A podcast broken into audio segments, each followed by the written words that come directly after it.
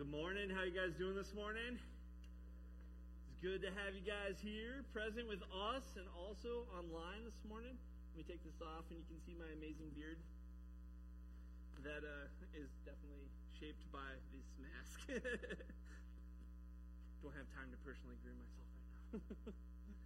uh, it's crazy world we live in, right? Just pandemic, everything that's been going on. Um, yeah.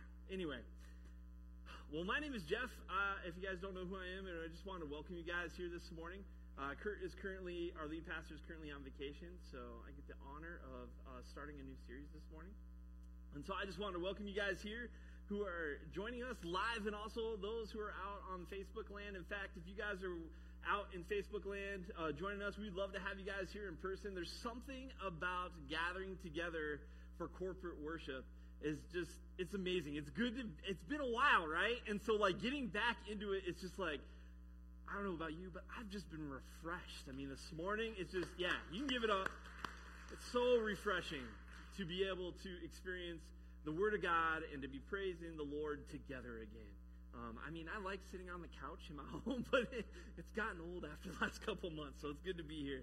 And so, and if you guys are with us, we would love for you guys to join us. Like Cindy said, we got a brand new link um, you can click. It's on our website, on our Facebook app, and it shows you how many spots that we got available because we are limited uh, for capacity. Um, so you can see how many. We have every service up through the uh, month of August up there right now. So if you know you're going to be here, and I don't know what Sundays are, one of the Sundays in August, and you want to make sure you uh, confirm your spot, you can do that already. So we would love to have you. Will you guys join me in prayer? Good and gracious God, we thank you that you are our provider. And in this crazy world we live in right now, Lord, I am so thankful that we worship a God who is sovereign over it all. That you guide us, uh, direct us, give us the wisdom we need to just pursue you and pursue others in light of you in this world. So, God, I am thankful for that. That you are a God of abundance, that you provide everything. And God, may you just open up our hearts and ears and minds to your truth and wisdom this morning through your word. God, may it take root in our lives and bear fruit as we go to bring you glory and honor. And God, may the words from my mouth and the meditation of my heart be pleasing in your sight, Lord, my rock and my. Amen. Like I said, we're kicking off a new series this week called Amazed, where we're going to be spending the next few weeks in the book of Psalms. And I get excited that we are going to be spending some time in the book of Psalms because it's one of my favorite Bible uh, Bible uh, books in the Bible. I don't know about you. I have a few favorites. You know, some of them not so much. Lamentations, meh. You know, Ecclesiastes, meh. You know, but the Psalms and Romans and uh, and Ephesians and Galatians, like these are some of my these are my books, man. I go back to these over and over again and just ingest what they have to say. And I first started reading the book of Psalms when I was a teenager after I gave my life to the Lord. And I remember being fascinated by the authors and how they were so raw and real with their emotions. They didn't shy away from what they were experiencing or how they felt about God.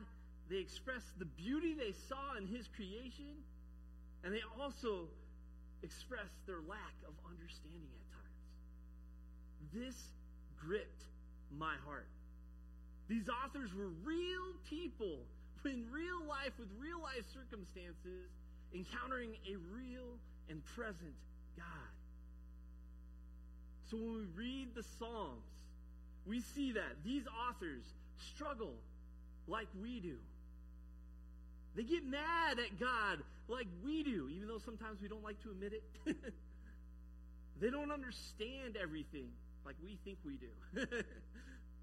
Yet they trust God they hope in God's promises. And they love the Lord like we desire to. The Psalms give us a picture of who God is and what it looks like to be in a relationship with Him. As one commentator explains, he says this The Psalms are a verbal portrait gallery of God. And what many of them provide us with is a striking picture of God while none of these pictures are complete in itself, and indeed all of them together do not give us a comprehensive picture of God, they do provide true glimpses of the nature of our God and our relationship with Him. The Psalms are also a mirror to our souls. They help us see what's going on inside as we read them. Are we, are we drawn towards God are we moving away from Him? Even when the Psalms express emotions that do not reflect where we are at emotionally and spiritually, the experience of reading them still helps us understand ourselves better. Through reading the Psalms, we can come to understand our thoughts and feelings in light of God. The Psalms can also minister to us.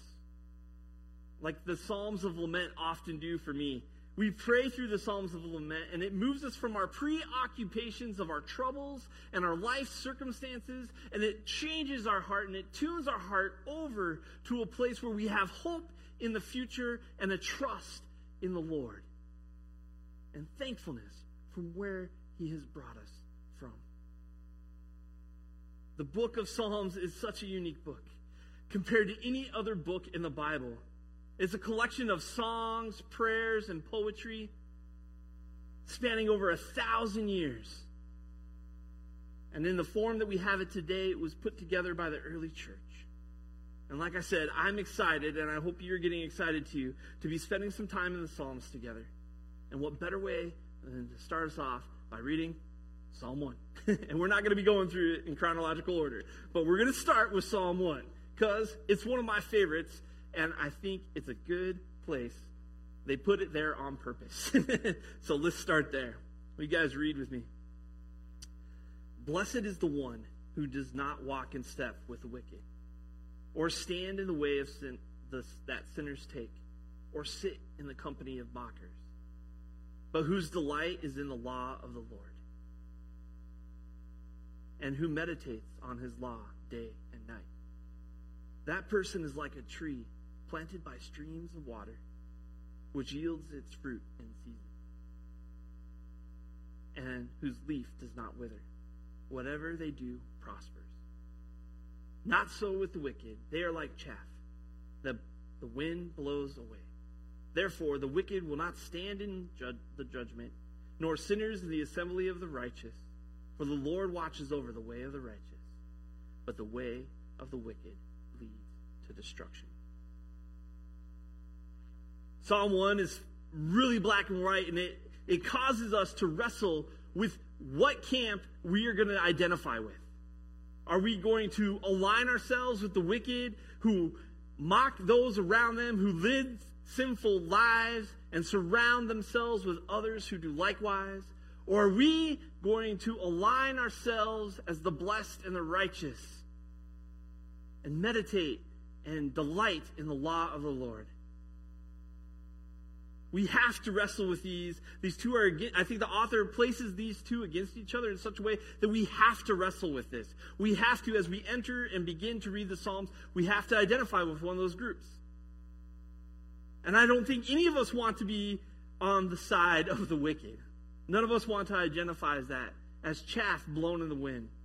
I don't know about you if you're familiar with wheat farming techniques and like what chaff is and grain, but I educated myself, like Cindy said, on YouTube and found, found some things out because I am not a farmer. I have my ancestors were farmers, but I am not a farmer. So I found out what it looks like, uh, what it means for chaff to blow in the wind. And so, as a part of the process of getting the, the grain that we need to make flour and bread and use for baking. They have to chop up the wheat and they take these baskets. And I think we got an image. Yep. Oh, it was there.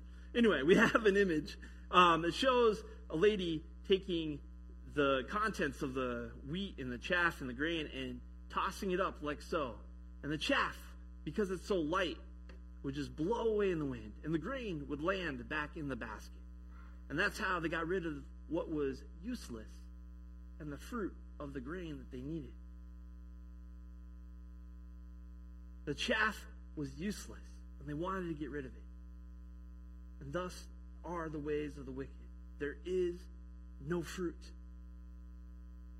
This doesn't give a lot of gray area, this psalm. It's the ways of the wicked. There's no fruit. It leads to destruction. And so, why would we want to take that route? Why would we want to go down that broad path, as Jesus says? Yet, some of us do choose that. Most of us want a fruitful life, like this psalm talks about. None of us want a fruitless life. If I was to take a poll right now, online or here, and I asked you to raise your uh, hand, how many of you guys want a fruitless life? I doubt any of us are going to shoot up our hand really quick. None of us want that, but sometimes the path that we choose to take ends up leading that way. And so the psalmist is trying to talk to us, is trying to put this image of our mind that we have two roads that we can take in this life. And that we need to reflect on our choices and on our postures and on our direction about where to go. No, we want fruitful lives, like the tree planted, um, spoken about in this psalm. We want to be like the tree described here, planted by streams of water, bearing fruit, and our leaves don't wither. One of the beautiful elements of the Psalms is that it's filled with this glorious imagery, these metaphors and similes that help us better understand our faith. Because these psalmists understand God, like some of the songs we were singing today. It is hard to describe him. He is more obtuse. He's bigger than our, our minds can fathom. And so we take to imagery and metaphors and similes to help us pull things together from him as creation to help describe what life with him is like. And I love it. I'm a nature guy. And like I've told you before, I love lawns right? If you were with us a few months ago when I talked about how I love lawn care, I love mowing lawns. I'm excited because me and my family just rented a home, and so for the first time in a very long while, I got a yard to mow. Woohoo! So excited! Right now, don't drive by because it looks disgusting, and pretty soon it's going to look really great. So I just need some time and some help from the Lord. but what I love more than lawns are trees. Okay? And I hear me out here. I'm not just like some tree hugger. but I love the uniqueness of trees. I it was so nice and I was so privileged to live in Michigan and now here where there's such an array of different kinds of trees.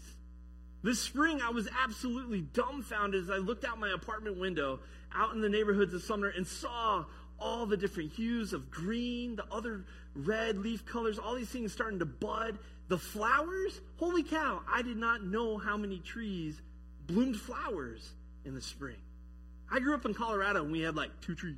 We got like firs and aspens. That's about it. and so this was just glorious. Just speaks of God's creation.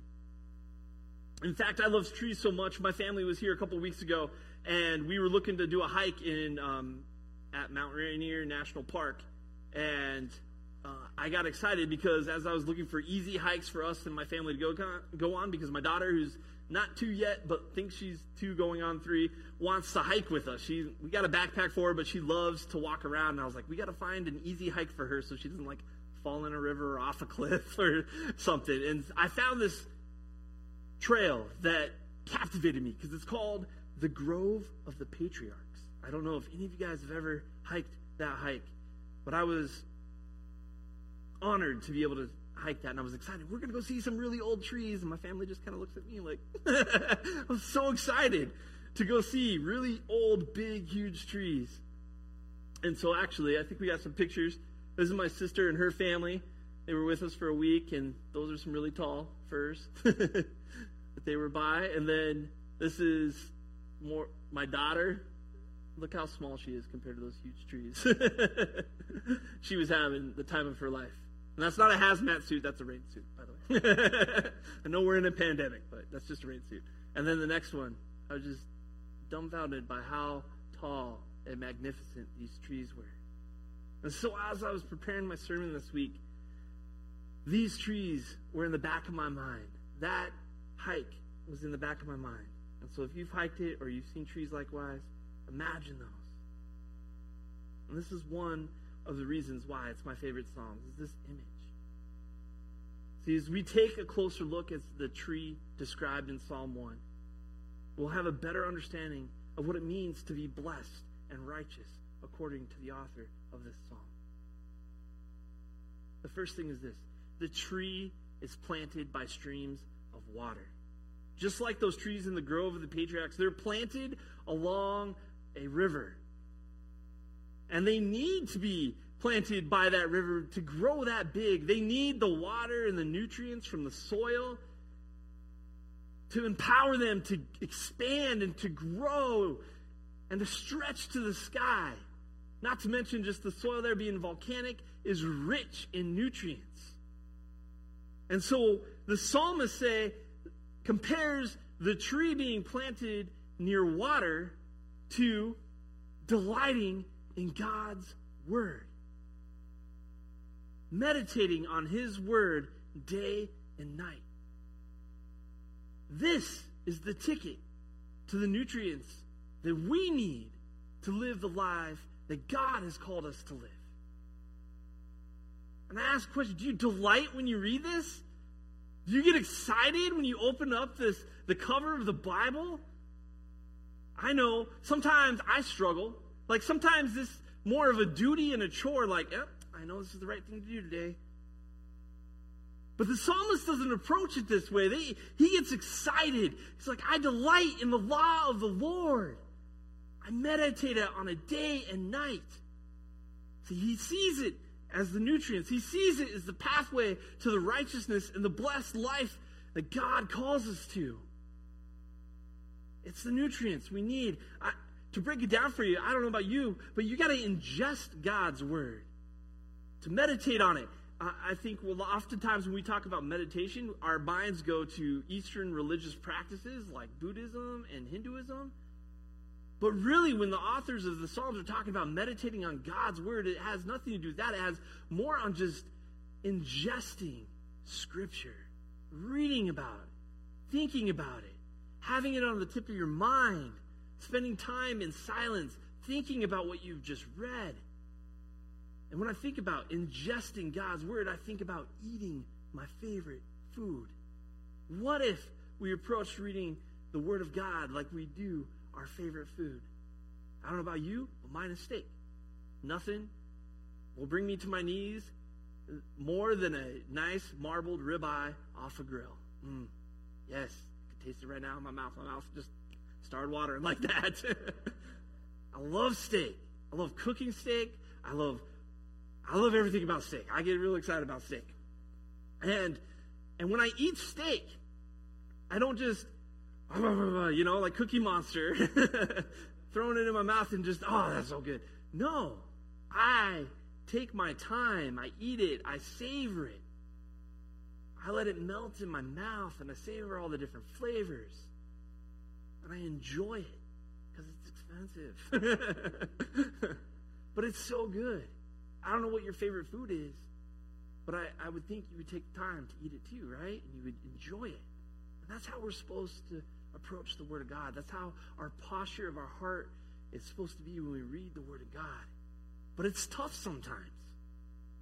Because this is not all fun stories.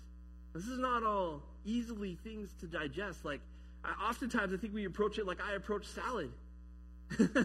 where I know it's good for me. I need the minerals and everything in it. At least my wife tells me I do. And I eat it. And I eat it kind of reluctantly, but yep, you know. But oftentimes I think that's our posture when we open up Scripture. But we need to delight in it. We need to have it ingested into our lives. Just like a tree is planted by streams of water. And the second thing it talks about the tree is that it yields its fruit in season, and its leaves do not wither. And the first thing that comes to mind when I read this part of fruit, my mind goes instantly to Galatians 5 22 through 25. The fruits of the Spirit it says this But the fruit of the Spirit is love, joy, peace, forbearance, kindness, goodness, faithfulness, gentleness, and self control. Against such things there is no law. Those who belong to Christ Jesus have crucified the flesh with its passion and desires. Since we live by the Spirit, let us keep in step with the Spirit. We hear fruit from this psalm, these things should come to mind. These characteristics are what define us as Christians, or should define us as Christians. Oftentimes, we get too concerned with uh, what we're not for and what we're against, and instead of exhibiting the spirits of love, the spirit of love, joy, peace, patience, forbearance, kindness, goodness, faithfulness, gentleness, and self control man, I don't know if you met anybody that embodies these in real life, but it is tangible when they do. And I got a little challenge for you. Think about this on your own and think about what of these fruits, what do you display the easiest and what's the hardest for you? And I got another challenge. After you've thought about it, ask somebody who knows you well, who will tell the truth, which ones you exhibit and which ones you don't. As Christians, we need to always be growing. And this should be one of our growth edges, is how we bear these fruits that Galatians speaks about. And bearing fruit is also about living a life of abundance. Because you think of a bountiful tree like in uh, the fall with a harvest of apples, and you see an apple tree just filled, and you're just like, whoa, can't wait to eat those. it's exciting to see that. And God wants us to live lives of abundance. God is a God of abundance. His resources are endless, and He gives us the resources of the fruit of the Spirit as endless through the power of the Holy Spirit. Do you have access to them? Have you tapped into what God has already given you?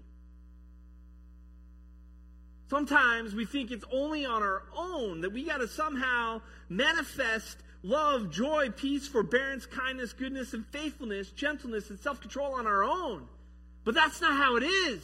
That's not the kind of God we serve. We serve a God who wants to empower us with those. And He gives abundantly. All we have to do is ask and receive and live into what He's already done for us. These are commodities that do not diminish. The fruits of the Spirit, they don't, they're not money, they aren't time. Not when we serve an endless, uh, God with endless abundance.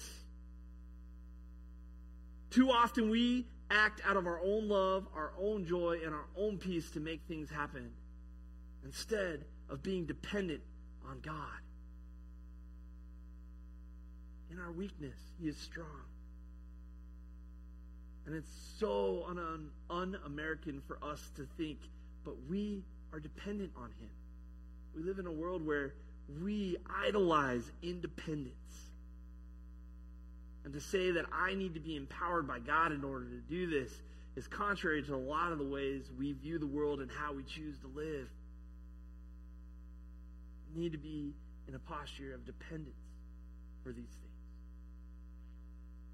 And I want to give you guys some examples. We have so much abundance. Having abundance is like having a bunch of tomatoes, right? And you give, you see somebody in need and you give them your tomatoes because you have a lot. But God is also a generous God, and He also loves to just give out of compassion. And so a lot of times we think, well, when I have enough of these, when I've mastered peace or love, then I'll start being more loving to everybody else. then I'll, I'll start being giving my time or my resources. When I have enough, then I'll give. Yeah, that's that's true. But God is also a God of compassion. Now, although He is a God of abundance, He's also a God of compassion. And we see Him giving things. We see stories like I recall the story of when Jesus is anointed by the woman with a perfume. That was a compassionate, loving gift from that lady to him. I doubt she had a storehouse of perfume with her. If I recall correctly, the disciple said, That's a year's worth of wages. She just dumped on Jesus. It's a sign of compassion. And then also just the compassion that Jesus shows by going to the cross So we need to live generous, abundant lives, knowing that we serve an abundant God and that He's going to provide for us. God is motivated by both, but we need to too be motivated by both. So even though there's times in our lives where we don't seem to have enough, that's where our faith comes in and we say, okay, God, this person is really difficult and I don't think I have the emotional capacity to deal with them right now. But I'm going to trust in you that you're going to give me what I need to be there and be present for that person. See, too often we live in a life of scarcity where we're fearful and we want to protect what we have, whether it be our emotional capacity, our comfort, or our resources. God doesn't want us that.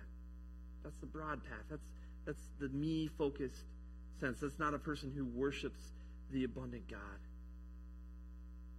So God wants us to live a life of abundance and compassion. So this leads us to the last part.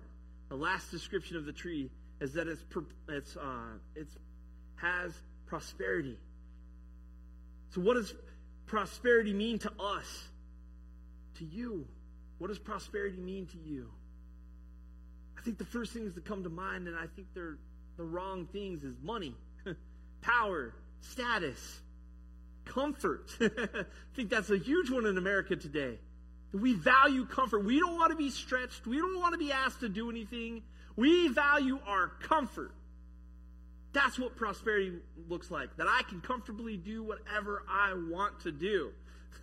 Listen to that statement. That I can comfortably do whatever I want to do. I, I, I.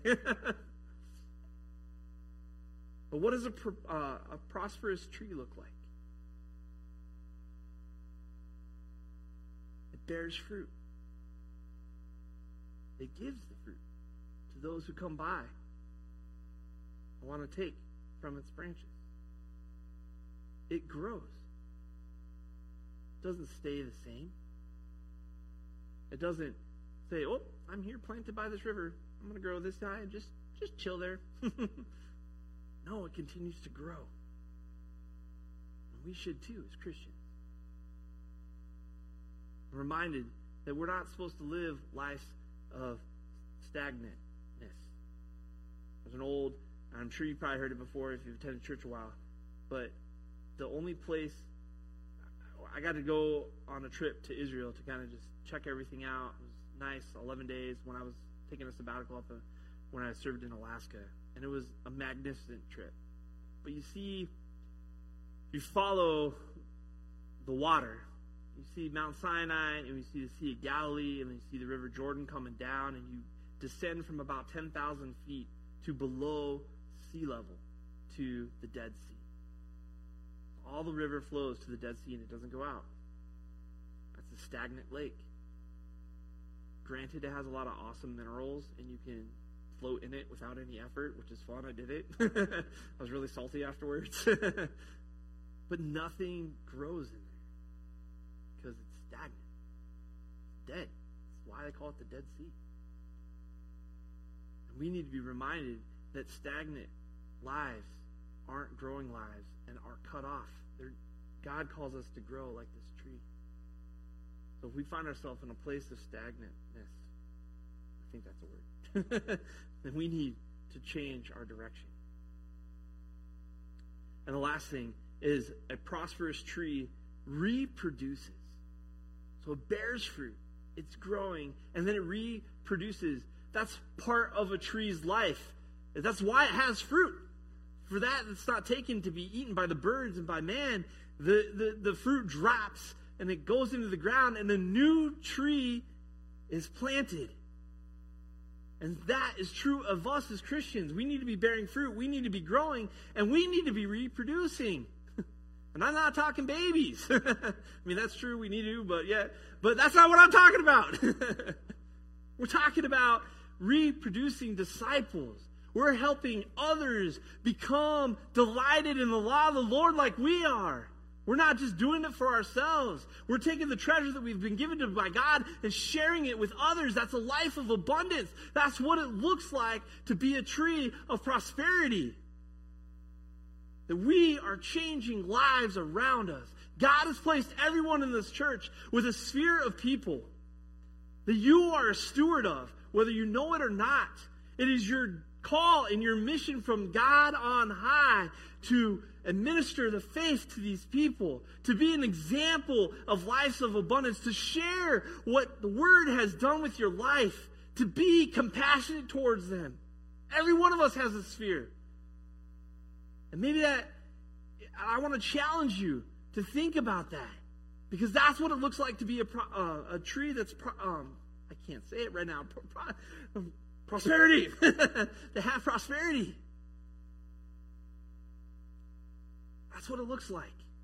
Those three elements. They're planted by water. They're bearing fruit. They're growing and they're reproducing.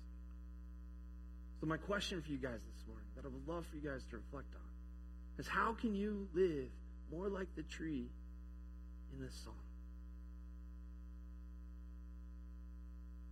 Do you need to be drinking from the Word more? You need this to help fill you up because all that other stuff sounds exhausting? Maybe you're doing this well. Maybe you need to think about the fruit that God's cultivating in you, and maybe you need to tap into the Holy Spirit's power to help you bear that fruit and not try to do it on your own. Or maybe you need to continue to grow and reproduce show others why this is so important through the way you live and through the way you talk. So I want to leave you this morning with that question. And as a part of this, just like the psalmist says, I want us to meditate on this song. And so I want us to prayerfully read through this psalm together. You guys can listen. I just want you to close your eyes, get relax, don't fall asleep on me and just imagine, create an image in your head as we pray this psalm together this morning. And ask God to show you what He has for you individually through His scripture this morning. Psalm 1. Blessed is the one who does not walk in step with the wicked, or stand in the way that sinners take, or sit in the company of mockers, but whose delight is in the law of the Lord, and who meditates on his law day and night. That person is like a tree planted by streams of water, which yields its fruit in season, and whose leaf does not wither. Whatever they do prospers. not so with the wicked. They are like chaff that the wind blows away. Therefore, the wicked will not stand in judgment, nor the sinners in, in the assembly of the righteous. For the Lord watches over the way of the righteous, but the way of the wicked leads to destruction.